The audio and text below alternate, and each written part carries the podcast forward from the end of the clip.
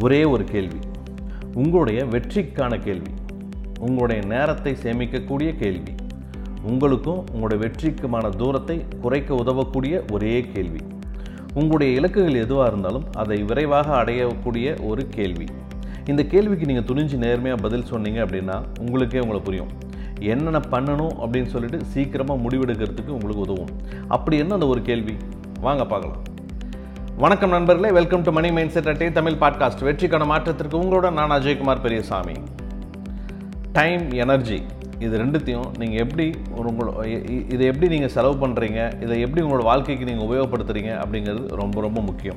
அதுக்காக தான் இந்த கேள்வி. அந்த கேள்வி என்ன அப்படின்னா what it most of my energy goes today அதாவது இன்று எனது ஆற்றலின் பெரும்பகுதி எங்கே செலவிடப்பட்டது? ஏன்னா நம்ம தினமும் பல வேலையை செய்யணும்னு யோசிக்கிறோம். பல கனவுகள் இருக்கும். முடிக்கணும் அப்படின்னு சொல்லிட்டு ஒரு வெறி இருக்கும். ரொம்ப பாசிட்டிவாக தான் நம்ம ஃபீல் பண்ணுவோம். ஆனாலும் நம்மளோட வெற்றிக்கான தூரம் கொஞ்சம் கொஞ்சமாக அதிகமாகிட்டே போகுது. அதுக்கு காரணம் என்ன தெரியுங்களா? இந்த ஒரு விஷயம்தான் அதுக்கு காரணம் என்ன அப்படின்னா உங்ககிட்ட ஷெட்யூலிங் கரெக்டாக இல்லாதது தான். அதுவும் எந்த வேலையை கரெக்டாக செய்யணும் செய்யக்கூடாது அப்படிங்கிற ஷெட்யூல் உங்கள்கிட்ட கரெக்டாக இல்லாதது தான் உங்களுடைய வெற்றி தள்ளி போகிறதுக்கான முதன்மையான காரணம். நமக்கு என்ன தேவை? தேவையில்லை அப்படின்னு சரியான ப்ரியாரிட்டைஸ் இல்லை அப்படின்னா கண்டிப்பாக உங்களால் அவ்வளோ ஈஸியாக சக்ஸஸ் கிட்ட போகவே முடியாது.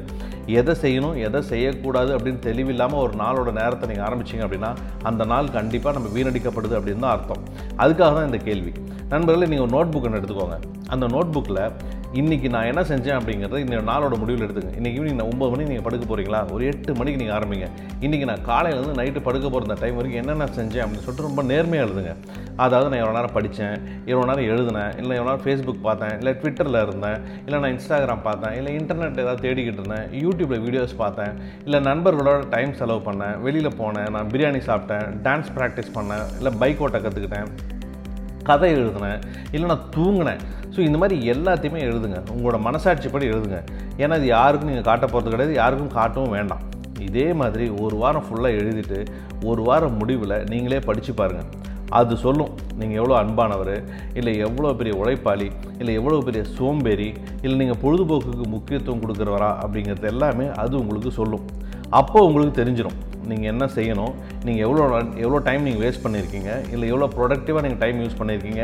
எல்லாமே உங்களுக்கு தெரிஞ்சிடும் அதே மாதிரி உங்களோட ஆற்றலோட பெரும்பகுதி எதில் செலவிடப்பட்டிருக்கீங்க? எதில் டைம் நீங்கள் அதிகமாக வேஸ்ட் பண்ணீங்க எதில் உங்களோட எனர்ஜி அதிகமாக செலவாயிருக்கு அப்படிங்கிறது எல்லாமே அப்போ உங்களுக்கு தெரிஞ்சிடும் இதிலிருந்து நீங்கள் என்ன பண்ணலாம்? தேவையில்லாத விஷயங்களெல்லாம் ஃபில்டர் பண்ணலாம். இதெல்லாம் நம்ம வேஸ்ட்டாக பண்ணியிருக்கிறோம். இதெல்லாம் நம்ம பண்ணியிருக்கக்கூடாது இல்லை இதெல்லாம் நம்ம ப்ரொடக்டிவாக பண்ணியிருக்கோம்னு ஒரு விஷயம் இருக்கும் பார்த்தீங்களா அந்த ப்ரொடக்டிவாக என்னென்ன விஷயங்கள்லாம் நீங்கள் பண்ணியிருக்கீங்களோ அதையெல்லாம் மல்டிபிள் பண்ணுங்கள் டபுள் ஆக்குங்க. ஆனால் ஆரம்பத்தில் இதெல்லாம் கொஞ்சம் கஷ்டமாக இருந்தாலும் கூட நண்பர்களே போக போக அதோட அத்தியாவசியம் என்னென்னு உங்களுக்கு புரியும். ஒரு ஒரு மாதம் நீங்கள் தொடர்ந்து நீங்கள் பண்ணிட்டே இருந்தீங்கன்னா ஒரு மாதத்தோட முடிவில் ரொம்ப ப்ரொடக்டிவாக நீங்களே ஃபீல் பண்ணுவீங்க. உங்களுக்கு எது தேவையில்லை தேவையில்லைன்னு ரொம்ப ஈஸியாக புரிஞ்சிடும் நண்பர்களே உலகின் மிகச்சிறந்த வெற்றியாளர்கள் எல்லாமே மிகப்பெரிய படிப்பாளிகள் அப்படின்னு உங்களுக்கு நல்லாவே தெரிஞ்சிருக்கும். அதே மாதிரி ரொம்ப முக்கியமான விஷயம் என்னென்ன அப்படின்னா வாய்ப்புகளுக்காக காத்திருங்க நண்பர்களே. ஆனால் எல்லா வாய்ப்புகளும் உங்களுக்கானது இல்லை அப்படிங்கிறத புரிஞ்சுக்கோங்க. ஏன்னா நான் பார்க்குறேன் நான் பெரும்பாலான மக்கள் என்னென்னா தங்களோட வழியிலையோ இல்லை தங்களோட வாழ்க்கையிலையோ வரக்கூடிய எல்லாத்தையுமே துரத்தணும்னு முடிவு பண்ணி துரத்துறாங்க. அதை எப்படி அடைஞ்சணும்னு நினைக்கிறாங்க. ஆனால் அது கண்டிப்பாக முடியவே முடியாது. ஏன்னா பெரும்பாலான சந்தர்ப்பங்களில் அந்த மாதிரி நம்ம செஞ்சோம் அப்படின்னா நம்மளுடைய நிஜமான கவனமும் இல்லை நம்மளோட நிஜமான திசையும் நம்ம தவற விடுறதுக்கான வாய்ப்புகள் அதிகமாக இருக்குது முதல்ல உங்களோட நோக்கம் என்ன? உங்களோட வாழ்க்கைக்கான இலக்கு என்ன அப்படின்னு வரையறுக்கிறது ரொம்ப ரொம்ப முக்கியம். அப்படி நீங்கள் வரையறுத்துக்கிட்டிங்கன்னா மட்டும்தான் நீங்கள் உங்களோட முயற்சியை சீராக்க முடியும்.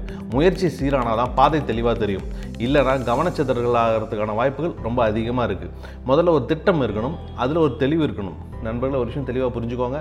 மினுமினுக்கிறது எல்லாமே தங்கம் அல்ல.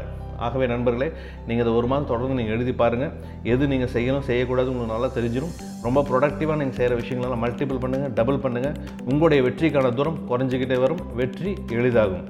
வாழ்த்துக்கள் நண்பர்களே. மீண்டும் ஒரு நல்ல எபிசோடோடு நாளை காலை உங்களை சந்திக்கிறேன். வணக்கம்.